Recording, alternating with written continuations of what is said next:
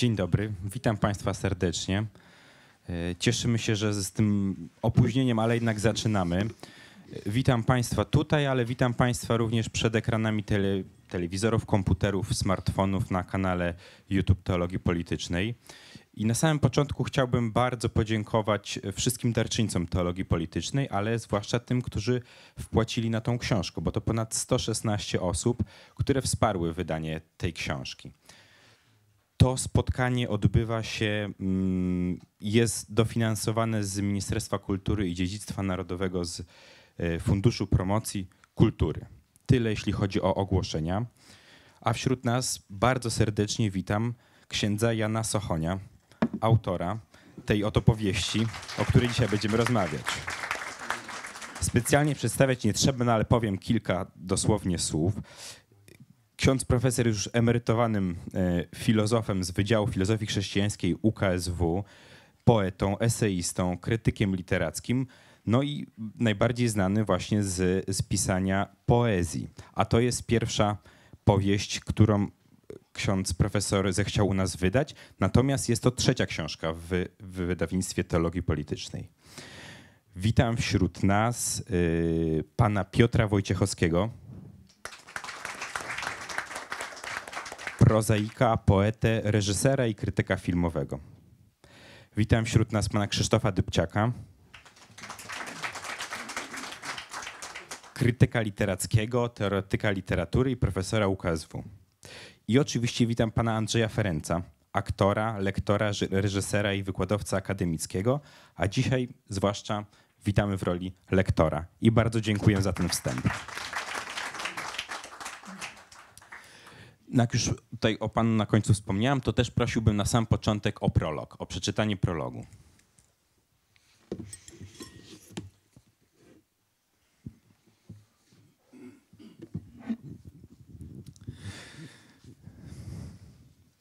Mam na imię Franciszka.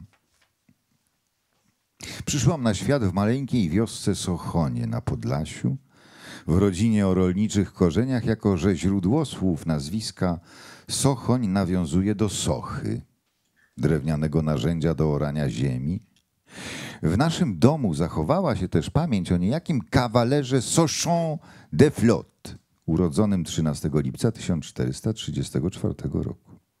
Był podróżnikiem i żeglarzem, panem na Montmartre. Nie wiadomo, czy miał on z nami coś wspólnego, ale wydarzenia i postacie historyczne, choćby niepewne, pozostają tak samo ważne, jak otrzymana od Boga inteligencja. Jestem przy tym zwykłą kobietą, którą Stwórca obdarzył niezwykłą łaską. O tym, w jaki sposób korzystałam z tej płynącej prosto z nieba życzliwości, jest ta moja opowieść.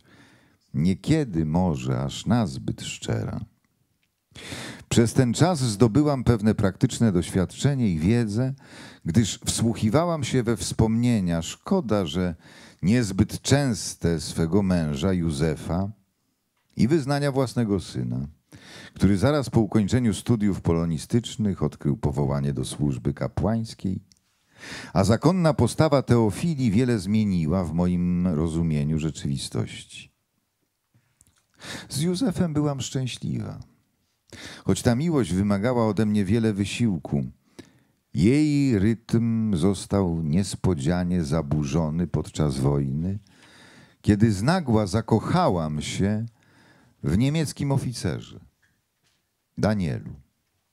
Coś tajemniczego mnie z nim połączyło, jakieś bliżej nieznane przykazanie narzucone z zewnątrz, lecz kierujące nami od środka.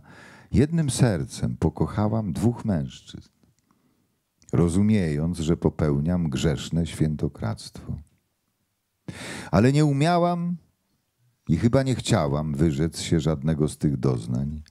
Były bowiem poza jakąkolwiek kontrolą, niezależne od nas jako niepojęty dar, owoc spotkań, marzeń, splotów przeżyć oraz ustawicznych spojrzeń niewidzialnego, którego obrazem jesteśmy dosłownie wszyscy w doczesnych krajobrazach. Cokolwiek więc byście wy, czytelnicy, powiedzieli o tej gawędzie, Nie lekceważcie sprawy najważniejszej. Uczy ona, że osnową daru, jakim jest życie, pozostaje miłość, także do własnej ojczyzny, oraz przynależne tej miłości cierpienie, zabarwione nadzieją zbawienia wysłużonego na wzgórzu Golgoty przez Chrystusa. Tam właśnie ma początek i koniec wszystko, co przeżyłam, idąc przez burzliwą, często zdradliwą codzienność. Czytając, zobaczycie, jak w wielu przypadkach odmienne linie istnienia zazębiają się ze sobą w rytm krwi pulsującej w naszych ciałach, pomyślanych przez Najwyższego w najdrobniejszych szczegółach, już w tajemnicy stworzenia, na chwałę nieba i na chwałę ziemi. Mądrej lektury. Ten, ten prolog dużo nam mówi o tym, jak czytać tą gawędę i będziemy o tym też dyskutować i rozmawiać. Natomiast, księże profesorze, na początku prosiłbym o takie wyjaśnienie, jak to było z tymi listami, które ksiądz znalazł w szafie, tymi listami pisanego, pisanymi przez oficera niemieckiego i czy od tego zaczęła się ta przygoda i ta myśl pisania powieści? Rzeczywiście tak, od tego.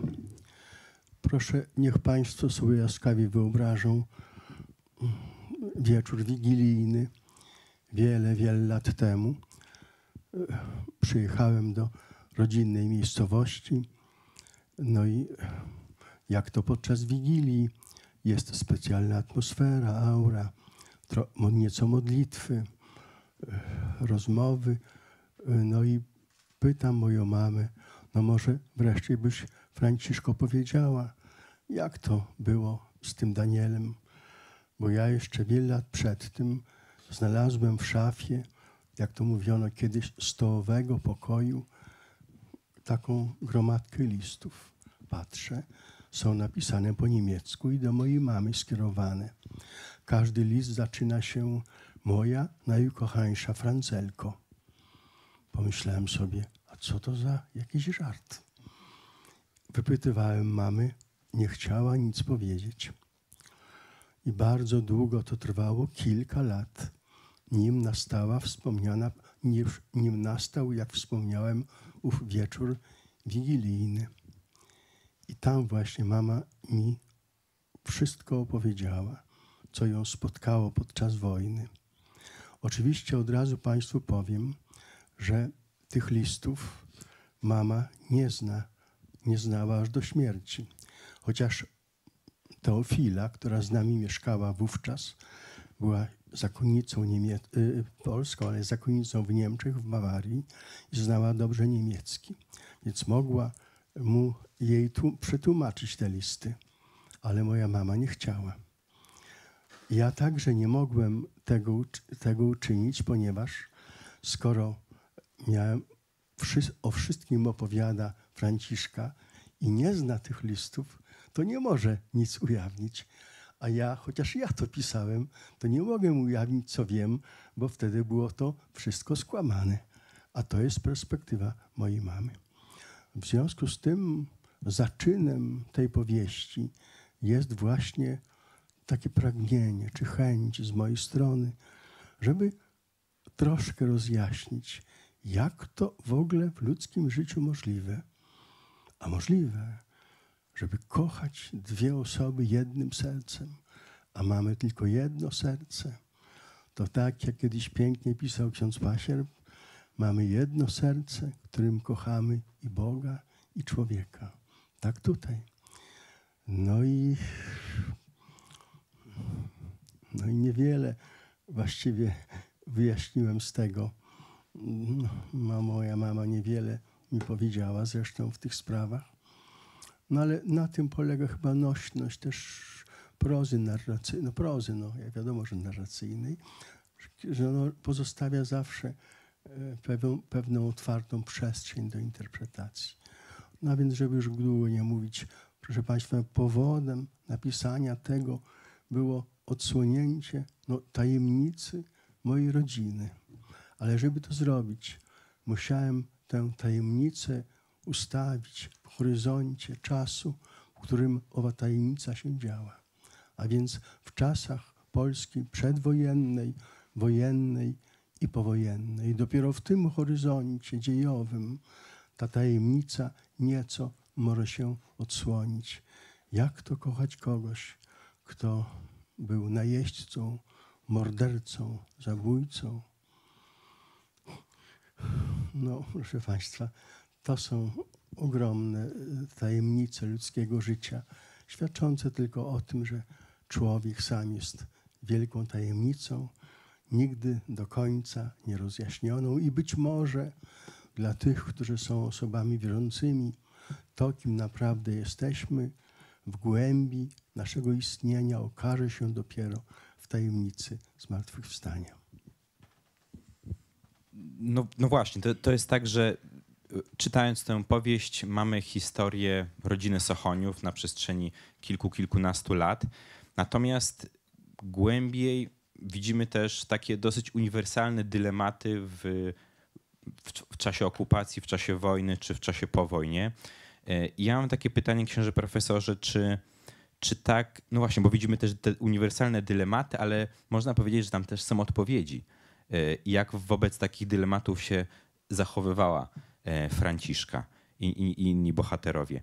I czy to jest tak, że, mm, że ksiądz widzi rolę pisarza i, i prozy taką, że, mm, że też ta proza ma uczyć i wyjaśniać? Niestety, ja mam za małe doświadczenie prozatorskie, żeby na to pytanie precyzyjnie odpowiedzieć. Ja tego nie wiem. Być może, jak moje serce pozwoli i dalej się będę zmagał z drugim tomem tej opowieści, to może nieco nabiorę biegłości i sprawności warsztatowej. Na razie proszę traktować tę książkę jako taką, taki pierwszy mały kroczek i nic więcej. Naprawdę nic więcej. Natomiast odpowiedź na pana redaktora pytanie tkwi zapewne w tym, iż, iż moi bohaterowie z krwi i kości motywowali swoje działania, powiedziałbym tak, chociaż oni by tego nie nazwali w ten sposób, metafizycznym zawierzeniem.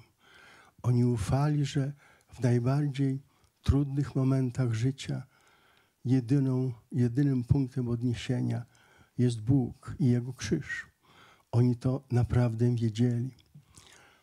Jeden z naszych tutaj kolegów, krytyków, po przejrzeniu no jeszcze dość niedoskonałego maszynopisu tej mojej pierwszej książki stwierdził Janku, ale przecież ludzie tak często o Bogu nie rozmawiają, jak na kartach twojej książki.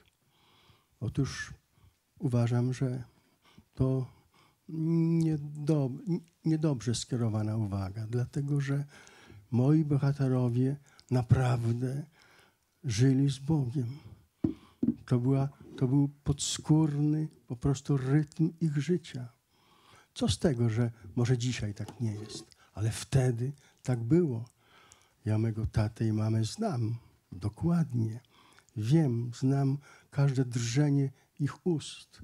Znam ich bardzo, ich życie dokładnie.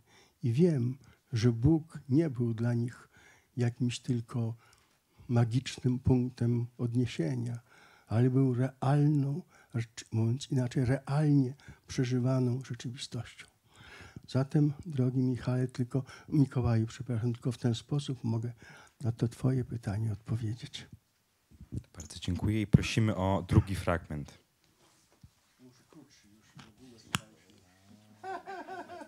Janek już się znudził moim czytaniem. Znaczy, książką nie, tylko moim czytaniem. Janek, będę krócej. Powoli dochodziłem do siebie. Powoli dochodziłam do siebie. Swój los związałam z mężem, kochałam go na swój sposób, wiedząc, że powinnością miłości jest podtrzymywać owo oddanie tak samo żywe, jak to było pierwszego dnia, kiedy się poznaliśmy. Obecność Daniela wzbudziła we mnie jednak coś, czego po sobie samej się nie spodziewałam. Zastanawiałam się, czy wolno dopuszczać myśl, że inny mężczyzna mógłby zyskać miejsce w moim sercu. Prawie go nie znałam. Pochodził z wrogiego narodu. Wykonywał bez zmrużenia oka rozkazy wodza szaleńca, a kiedy go widziałam, marzyłam, żeby mnie objął, przygarnął do siebie. Godziłam się na pieszczotę będącą zaledwie pod skórą, niewypływającą z pełnego oddania, a do tego wszystkiego wojna. Jakie miałam prawo, żeby na pierwszy plan wysuwać własne uczucia? Miłość jest niepodzielna. Czy o wierności za wszelką cenę nie mówił Jezus swoim uczniom? O, jesteś tutaj, rzekła Teofila. Dosłownie kilka minut temu rozmawiałam z Danielem, który chciał ci przekazać, że dobrze się czuje i ma nadzieję, że choć trochę rozumiesz sytuację, w jakiej się znalazł. Nic a nic nie rozumiem, odparłam. Czy byłam winna temu, że Daniel, taktownie wymawiałam jego imię, ofiarował mi swoją miłość? Że w pewnym sensie ją narzucał, choć bałam się tego uczucia, wiedząc, że prowadzi w pustkę? A poza tym tęskniłam za Józefem, nie potrafiłam wyrzucić go z własnego życia, gdyż stanowił niezbędną cząstkę mnie samej. Gdybym nawet. Mówię o tych sprawach, Teofilo, żeby ich nie dusić w sobie. Zapłonęła do Daniela jakimś wielkim żarem, nie uległabym mu. To się Józefowi ode mnie należy. Ja miłości nie dzielę na tę pierwszą, która przychodzi z nienacka i ogarnia całą duszę, i jakąś miłość następną i następną. Ja wiem, kochana. Musimy jednakowoż uszanować Daniela, podziękować mu za tę krztynę światła, którą wniósł w nasz dom. Zgadzam się, miłości nie należy rozrywać na części, ale warto ją cieniować, wydobywać z niej nieznane dotąd przebłyski. Ona zawsze będzie zaskakiwać i poruszać. Zdajmy się na nią. Niech nas prowadzi. To pytanie kieruję teraz do pana Piotra. Panie, panie Piotrze, ma pan podobne doświadczenie co ksiądz Jan, czyli pisania y, poezji, ale i prozy. I to pytanie dotyczy tego, czy y, ta wrażliwość poetycka może być pomocna, a może jest przeszkodą właśnie w pisaniu, podejmowaniu się pisaniu powieści. Y, I czy dostrzega pan taką wrażliwość poetycką y, w tej powieści? Ta książka jest tak, e, tak dziwna, e, tak piękna i odważna, że muszę odpowiedzieć i tak, i nie. E, ponieważ Sochoń, pisząc to jedenaste przykazanie, e, miał, miał wszystkie atuty w rękach świetnie znający język, świetnie znający tą swój mały kosmos, e, miejscowość e, e, Sochonie i pobliski Wasilków. Człowiek obyty w kulturze, człowiek znający wrażliwość czytelniczą, nagle pisze książkę, która jest trudna w sposób więcej niż piękny to, jest, to był dla mnie shocking. E, e, Dlaczego, e, Janie, to zrobiłeś? Ponieważ przecież ten materiał, nad który studiowałeś tak szczegółowo, można było przedstawić w postaci pełnokrwistej, wspaniałej literatury faktu. Można było pójść tropem sąsiada Redlińskiego i pójść w, groteskę Konopielki. Tam też był materiał na to. A ty poszedłeś całkowicie własną drogą i ja sobie za- zadawałem pytanie, po co? Po co tak udziwnia? Po co przepoetyzuje? E, Po co przyciąga tutaj duchy młodej Polski w posługiwaniu się językiem? Tam to wszystko jest. I y, pomogło mi, mam nadzieję, zrozumieć, że ja tę książkę zrozumiałem, zapatrzenie się w tytuł. Co znaczy jedenaste przykazanie? Sochoń pisząc to, przede wszystkim e, rozumiał, że literatura ma sens, książka ma rację istnienia, jeśli zadaje istotne pytanie dotyczące wartości. To znaczy, jeżeli stymuluje takie pytanie, czy czytelnik stawia sam sobie. A jednocześnie, jeśli jest spotkaniem autora i czytelnika. Tutaj ta książka, która jest właściwie wyrwana z serca, jest wyrwana z serca kapłana.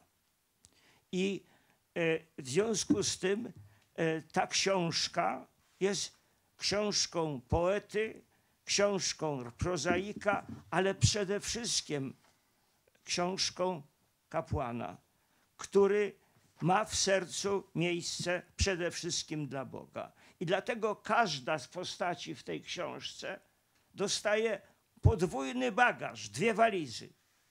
W jednej jest jej los, a w drugiej jest jej funkcja ewangelizacyjna. I do czego ta funkcja ewangelizacyjna prowadzi? Do rzeczy rewelacyjnie nowatorskiej, wstrząsająco ostrej i wyraźnej. Do pytania, jak to jest, że posłuszeństwo jedenastemu przykazaniu jest grzechem cudzołóstwa. Jak to jest, że e, w ostatniej scenie co widzimy? Powrócił Andersowiec Józef i już na niego szykują kazamaty w, w piwnicach NKWD. I wtedy zjawia się wąż. Nie trzyma w pysku jabłuszka, jak w micie adamickim, tylko trzyma bukiet czerwonych róż i wali po polsku. Zabieram cię, Agnieszko, zabieram cię, Franciszko, zabieram twoje dzieci. To jest parafraza fragmentu z Genezis, która pokazuje potrzebę nowego rozumienia nauczania o grzechu pierworodnym. I ja, który mam przypadkowo wykształcenie e, przyrodnicze, jestem z wykształcenia geologiem, uczono mnie paleontologii, uczono mnie antropologii. Ja wiem, że takiego nowego rozumienia niesłychanie potrzeba i że ono jest potrzebne, i drugiej strony niesłychanie trudne pod względem e, duszpasterskim, katechizmowym. W związku z tym e, e, te wszystkie piękności tej książki, te wszystkie jej dziwności, bo ta książka robi wrażenie sklejonej z nieostrych, poruszonych fotografii, sytuacji nieprawdopodobnych, z określeń niezręcznych, ze, ze słów niby źle użytych, bo wyskakujących z rzeczywistości wiejskiego myślenia i to wszystko znajduje swoje uzasadnienie. Ta książka musiała być taka, żeby postawić to ważne pytanie. A ponadto musiała być taka, żeby być wzruszającym w najgłębszy sposób, wzajemnym obdarowaniem, ta książka jest darem Jana dla matki. I ta książka jest też darem matki dla Jana. To jest w głęboki sposób wzruszające i właściwie tą książkę usprawiedliwia i tłumaczy.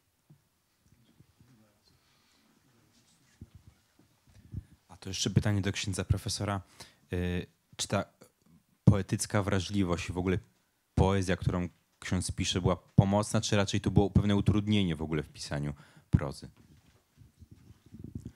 Na poziomie świata przedstawianego przeze mnie była pomocną. Natomiast na poziomie e, konstrukcji dialogów, rozmów, to, wymagała, to wymagało z mojej strony walki. No bo ja nie mam, jak Piotr takiej sprawności narracyjnej, bo mi się wszystko, drodzy Państwo, w moim, mojej głowie, w moim umyśle wiąże poetycko. Wspomnę taką sytuację, oj, wiele już lat temu, rozmawiałem z Adamem Zagajewskim w Krakowie podczas targów książki. Tak siedzieliśmy sobie, plotkowaliśmy i ja mówię, Adasia, dlaczego ty napisałeś tylko jedną powieść? To się chyba nazywało Cienka Kreska. A on mówi, Janek, dlatego, że ja nie umiałem tych różnych wątków zaczętych w swoich powieści połączyć. Zapominałem o, o jednych, drugich, drugie, drugie gdzieś gubiłem w gąszczu tych wydarzeń i pomyślałem sobie, ach, nie będę się męczył, zdam się tylko na wyroki poezji. No i po prostu ja tak samo jak Adaś, po prostu tak samo mam, tylko że teraz, ponieważ to było we mnie takie głębokie ciśnienie wewnętrzne, że ja muszę napisać o tym, bo to jest po prostu. e, Chociaż są takie powieści w Polsce mówiące, nawet z mojego znajomego, znajomego, jak niewiele znam, Karpowicza, pamiętacie tę jego książkę, powieść, to tam też występuje ten motyw więzi z oficerem niemieckim, no ale u mnie to jest zupełnie co innego. I u mnie jest to perspektywa połączona z takim jakby drżeniem teologicznym. No. To, co Piotr no, świetnie zauważył, ja tak pomyślałem, że te właśnie momenty, które tam we śnie się dzieją, to one odpowiadają na pewne teologiczne kwestie. I tę kwestię, o której tu to została wspomniana, najważniejsza. No jak to jest, jak się kocha kogoś takiego jak Daniel. Więc, więc z jednej strony, mój drogi, trochę mi pomagało, a troszkę wymagało wysiłku, trudu, no i po prostu biegłości, której no, jeszcze nie posiadam. Dziękuję. Y, Teraz mam pytanie do pana Krzysztofa Dybciaka, e, jako do krytyka literackiego, żebyśmy tak, można powiedzieć, y, z zewnątrz spojrzeli na, na tą powieść. Jakie są takie cechy charakterystyczne, można powiedzieć najważniejsze tej powieści, czy takie najlepsze, jeśli mo- można tak to jakoś wydobyć, czy to jest kwestia narracji, czy właśnie ta poetyckość, e, czy kwestia no, takiego też dosyć szczegółowego przedstawienia tła historycznego, e, wielość wątków. Czy tu pokusiłby się pan o, o taką analizę? Proszę Państwa, y, rzeczywiście jako historyk literatury krytykiem e, bywam, rzadko bywałem, jak jakaś książka mnie porusza, to się tym zajmuję. Raczej badałem krytykę, a moją specjalnością jest historia, teoria literatury. No więc e, e, to jest taka świetna opowieść ym, o, o, taki, o Odysie z Podlasia i czekającej na niego Penelopie z Wasilkowa. Prawda? A, a co wygania tego Odysa dwudziestowiecznego e, z Podlasia? E, Co rzuca go daleko od e, rodzinnej ziemi, od rodziny? No, wielka wojna, tak jak, jak i tamta. Wielka wojna, największa wojna w historii ludzkości, druga wojna światowa. I to jest właśnie ciekawe w tej książce, zderzenie takiej perspektywy indywidualnej, rodzinnej, bo to jest historia rodzinna z wielką historią, ze straszną historią, bo tu mamy właśnie do czynienia z tym, co było nowego, ale i naj, naj, najokrutniejszego w historii dwudziestowiecznej. Taka apokalipsa nowoczesna, zsyłki, y, obozy koncentracyjne, pogarda dla człowieka, tortury, głód, śmierć w osamotnieniu w mrozie. I- i- tymi tematami właśnie, takimi skrajnymi doświadczeniami historii dwudziestowiecznej zajmowano się no, od kilkudziesięciu lat. I to mm, się zastanowiłem, no, co jest oryginalnego w tej książce. Prawda? Mnie się wydaje, że właśnie jej taka filozoficzność, że to jest pa- ciekawa w strukturę i materię tej książki jest wpisana taka odpowiedź filozoficzna, trochę teologiczna. E, jak można zachować ludzkość w nieludzkich czasach? Y, Kim jest człowiek? Czy, czy z jednostką ludzką można zrobić wszystko? Czy historia, y, jak- mówi Stępowski, wypuszczona z łańcucha, po- potrafi zniszczyć człowieka do, doszczętnie? Czy jest w nim jakaś y, to, co nazywano duszą tradycyjnie, prawda? Jakaś natura ludzka, jakiś, jakiś opór, czy jest możliwe ocalenie?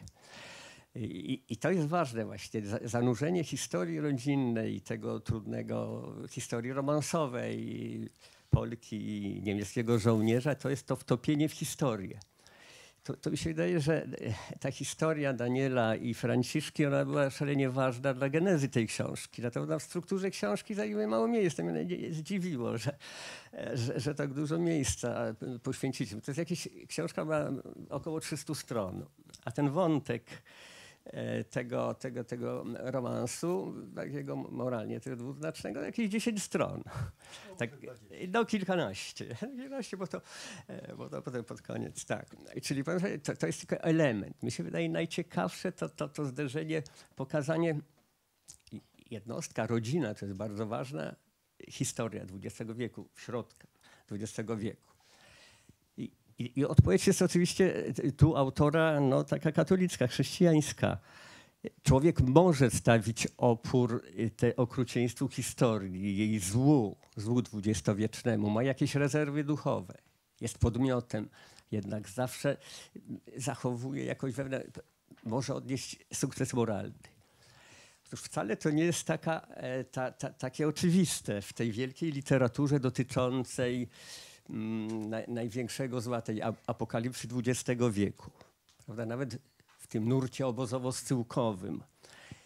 Bo tu jako historyk literatury, czy to jest rzecz wartościowa, czy oryginalna? No muszę pełne tło historyczne, prawda? Bo tylko oceny, co, czy coś jest wartościowe, lepsze czy gorsze, to jeżeli się z czymś porówna, e, prawda? I, I, oczywiście to, to, wcale nie jest w tej polskiej literaturze, prawda? Gdzie, gdzie silny nurt katolicki jest to narodu bardzo tak którego etos jest y, chrześcijaństwem przeniknięty, wcale to nie było takie oczywiste. Takie najgłośniejsze odpowiedzi y, jakby na te straszne wyzwanie XX wieku w, te, w prozie dotyczącej trochę inne. No przede wszystkim byli pisarze bardzo wybitni w takich dziełach, które do dzisiaj są w ogóle dyskutowane, komentowane, którzy powiedzieli, nie, człowiek oczywiście w rzeczywistości obozu koncentracyjnego, w takich strasznie ludzkich warunkach przestaje być człowiekiem, prawda? Można zrobić z nim wszystko. To jest oczywiście lekcja Tadeusza Borowskiego czy Tadeusza Różewicza wcześniej. I oni nawet mówią, oni mają oczywiście taki swój mm, filozofię materialistyczną, no, człowiek jest taki i, i, to jest odkrycie i to podziwiano wśród nich, prawda? Nie, nie. I jedyna wartość moralna ich prozy to jest wartość ostrzeżenia. Prawda? I nie dajmy powstać takim strukturom społecznym, które y, tworzą obozy na przykład koncentracyjne. Proszę? Prawda? I, i, przeciwstawiajmy się temu, ale na płaszczyźnie y, społeczno-politycznej, prawda? Ale jeżeli już się dostaniecie wewnątrz te, te, tych struktur zła, nie ma ratunku. Człowiek zostaje zesmaczony. Tylko i to pokazywali. No chce przeżyć. Parę godzin, dzień, parę tygodni. I zrobi wszystko, żeby przeżyć. Ale były oczywiście też inne, bardziej takie humanistyczne odpowiedzi i, i w wielkich dziełach literacji, które od razu Herling Grudziński nam przychodzi. On mówi, że, że nie, że człowiek jednak ma jakieś rezerwy duchowe, może stawiać opór jest jakieś ocalenie moralne. To w innym świecie ale to jest odpowiedź laicka. E, on jest agnostykiem, Herling Grudziński, prawda? Tu on jakby wierzy, że istnieje natura ludzka, że, że człowiek jest osobą, że, że nie można go tak do końca, prawda, zeszmacić. Niemniej to, to, to jest no, na, na gruncie takiej światopoglądu niereligijnego. Herling oczywiście docenia e, wspaniałe zachowanie ludzi religijnych w obozie. W jego dziele jest e, duchownych osób, ale jakby nie stara się zrozumieć takiej logiki wiary. Prawda? Dlaczego? E, po prostu. No, były też takie próby uratowania jakby człowieczeństwa w nieludzkim świecie wykorzystujące wartości narodowe. To bardzo wiele dzieł polskiej literatury, czy fabularnej, czy pamiętnikarskiej, że po prostu tradycja narodowa wspaniała, etos polski, solidarność y, z członkami mojego narodu, taka czasami duma narodowa, to, to potrafi człowieka ocalić. To oczywiście jest też pewien y, współczynnik religijny chrześcijański, bo na y, kod kulturowy polski no, niesamowicie silnie wpłynął katolicyzm, ale, ale też, jak mówię, pośrednio. I, i tu dość rzadko można było znaleźć takie jakby stricte chrześcijańskie, próby odpowiedzi, mm, skonstruowania takiej koncepcji jakby ocalającej, jak, jak, jak ocalić człowieczeństwo, jednostkę zwłaszcza w y, czasach strasznych. Mnie się wydaje, no w literaturze światowej to jest wielki, wielki przykład Aleksandra Sołżenicyna. On właśnie to, to sięga do głębi religijnych, metafizycznych i, i to jest wspaniałe. Ale w polskiej literaturze takich dzieł bardzo długo nie było. I dopiero pojawiło się bardzo późno, kiedy już się ukształtowały pewne hierarchie, kiedy mm, sposoby mówienia o tej literaturze do tego nurtu, zwłaszcza syłkowo-obozowego, czyli tego mm, nurtu o literaturze, która jakby analizuje fenomen zła dwudziestowiecznego, radykalnego, i jakby nie dotycząca jakby y, przemocy bezpośrednio hitlerowskiej czy, czy sowieckiej. To, to myślę o zapiskach więziennych prymasa Wyszyńskiego. Ale one późno przecież się ukazały, chyba po śmierci prymasa, pierwsze wydania, wydanie. I, i, i tu, te, i teraz ta książka mm, Jana Sochonia, no ona jest właśnie w tym y, planie filozoficznym oryginalna. Na, na tle, no oczywiście w ogromnym skrócie, bez późno, prawda, strasznie. Koniec karnawału, ja nie chcę przedłużać, ale no, no w, tych kilku takich modelach re, reakcji literatury polskiej czy światowej na, na te apokaliptyczne wydarzenia historii dwudziestowiecznej pokazałem, że, że, że teraz się pojawiło to dzieło no takie do gruntu, rdzennie jakby chrześcijańskie, ta odpowiedź katolicka. Y, Co? No właśnie y, no miłość, ale połączona z cierpieniem, z jakąś ofiarą. To są dwa przypadki takiego, takich w strukturze powieści, jak Państwo czytali, dwa heroiczne powroty głównych bohaterów. Bo najpierw e, siostra Helena, tak się nazywa e, matki. Nie, nie, nie, nie, nie, nie chodzi o siostrę e, zesłaną na Sybir, na, na, na, na, na Sybir, czyli, czyli tak, Helenę, siostr, Helenę, Helenę która, która, Eugenię, nie, nie, Janku, mojej mamy. I- i- Zginęła na wschodzie. Tak, tak. tak. Eugenii. Y, Dobrze. Otóż ona wraca, ona wybiera, jest już w obozie wojsk polskich, ona może zostać w tym świecie wolnym jakby. I to nawet jest racjonalne. Jej dzieci zostały gdzieś, prawda, y, w, w tym, na nieludzkiej ziemi. Ona mogłaby ocaleć, przeżyć y, biologicznie, ale potem też podjąć jakieś próby odnalezienia tych dzieci, może po wojnie dopiero, ale ona powraca, powraca na nieludzką ziemię. Wiemy, że y, chyba y, umiera, ginie, czyli to jest taki no, wielki, heroiczny wybór. Y, Tu bez wielkich słów, bez patosu, ale no, no, no, sam ten czyn. I drugi powrót Franciszka, Józefa, męża Franciszki, czyli tego ojca, tu bohatera y, i narratora naszego, on też, on jest y, przy końcu wojny w wolnym świecie, jest w drugim korpusie, może zostać w wolnym świecie, jako tako, no mimo zniszczeń wojennych za, w świecie zamożnym, ale postanawia wrócić do kraju, wrócić do Polski, bo tu jest jego rodzina. Znów ten motyw jakby solidarności, y, duch ofiary. Więc te, te, ta, ta książka ma takie właśnie strukturze dwa powroty, y, no, głęboko chrześcijańskie, prawda, wnikające no, no, jakby naśladowania Chrystusa. I to mi się wydaje ciekawe, no właśnie w tej strukturze i połączenie pierwiastków. Tu to pan y, prezes nasz mówi, pan Piotr Wojciechowski, na wielki pisarz, pokazywał pewien y, jakby y, próba syntetyzowania w tej formie powieściowej i elementów dokumentarnych, i elementów em, no, fabularnych, prawda? Bo to y, te osoby są realne. Prawda? To są fotografie w tej książce. Fotografie. Pan pozwoli, to Prawda. dorzucę jeszcze coś e, e, na temat tych e, porównań, bo ja bardzo szukałem czegoś w literaturze. Jest, przecież jestem mm, przyuczonym, bo nie, jest, nie jestem humanistą. I ten stopień napięcia poetyckiego wysiłku dla przyciągnięcia do czytelnika problemów absolutu, to wydaje mi się, że e, w hymnach Krasińskiego, e, e, u Kasprowicza w Dies Irae, ale to nie to, to wszystko nie to.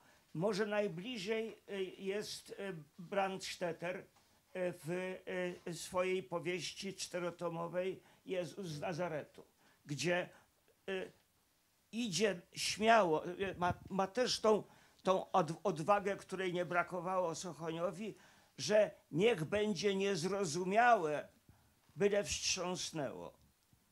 Więc y, to u niego jest. Ale to, co jest, wydawało mi się w sztuce najbliższe Sochoniowi, to malarstwo Jerzego Nowosielskiego. Tak mocno inspirowane rzeczywistością i tak przeduchowione.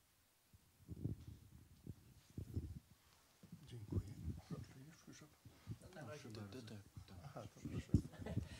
Tak długo mówiłem, aż mi, aż mi głupio, bo poprzednicy Nie, no to dobrze. mówili znacznie krócej. Więc na razie jakby Tak. to, to, to... Dobrze, ba, ba, bardzo dziękuję tutaj panom. Yy, proszę państwa, mm, ja jeszcze na pewno tutaj poprosimy zaraz o przeczytanie fragmentu. Jeszcze będę mieć na pewno jakieś pytanie do księdza profesora, ale prosimy też, jeśli państwo macie e, jakieś pytanie, to o przygotowanie tych pytań i za chwilę będzie taka możliwość do zadawania tutaj e, autorowi e, jakichś szczegółowych pytań dotyczących tej, tej powieści. Panie Andrzeju, proszę jeszcze o ostatni krótki fragment.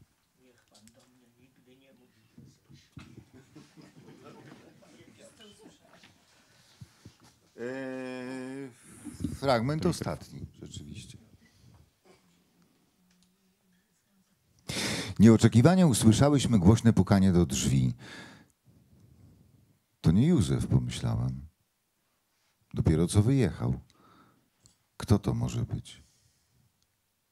Wszedł wysoki, przystojny mężczyzna w garniturze jak spod igły.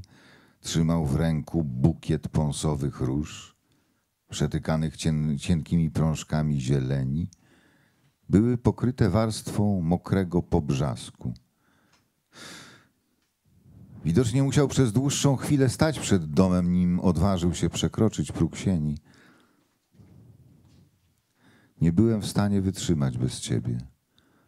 Usłyszałam bliski głos Daniela, więc wróciłem. Zabieram cię wraz z dziećmi. Nie wahaj się. Odtąd będę w twoich ramionach, a dopóki ty pozostaniesz w moich ramionach, nie umrzesz. Niczego nie tłumacz, Teofilo. Rozumiem, co słyszę. Zaskoczona do granic wyszeptałam najciszej, jak mogłam, spuszczając oczy. Danielu, czyś ty oszalał? Mogą cię zabić. Jak się do nas dostałeś? Nie pytaj, to nie jest ważne. Ważne, byście w okamgnieniu ze mną wyjechali. Tutaj nie będziesz szczęśliwa. Weź mnie, Danielu, za rękę. Przyciśnij do serca. Poszłabym za tobą na krańce świata. Kocham cię. Tylko ta ziemia, Józef, i Teofila, dzieci. To całe moje życie. A nas, pamiętaj, wiąże jedenaste przykazanie. Ocknęłam się z uczuciem błogości. Czułam, że jest we mnie więcej siły niż zwykle, jakby przetoczono mi krew.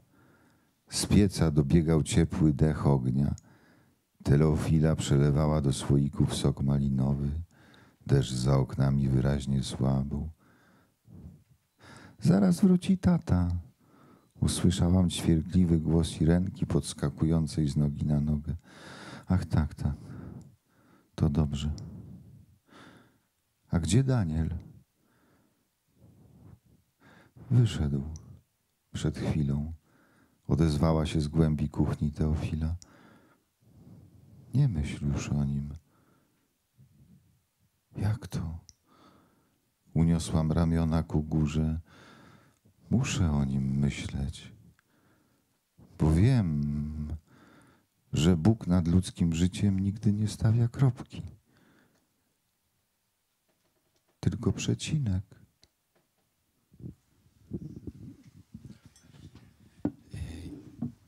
To księże profesor, właściwie dwa pytania kończące. E, Pierwsze to jest e, py- pytanie dotyczące, bo ta książka jest, można powiedzieć, o miłości, o miłości do człowieka, o miłości do ojczyzny, o postawie, która wybiera miłość.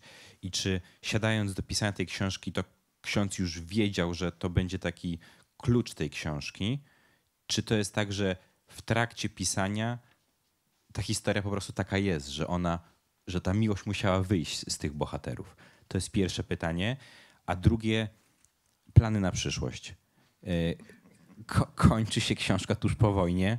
Y, Wspominał ksiądz, że możemy liczyć na kontynuację. Czy coś więcej?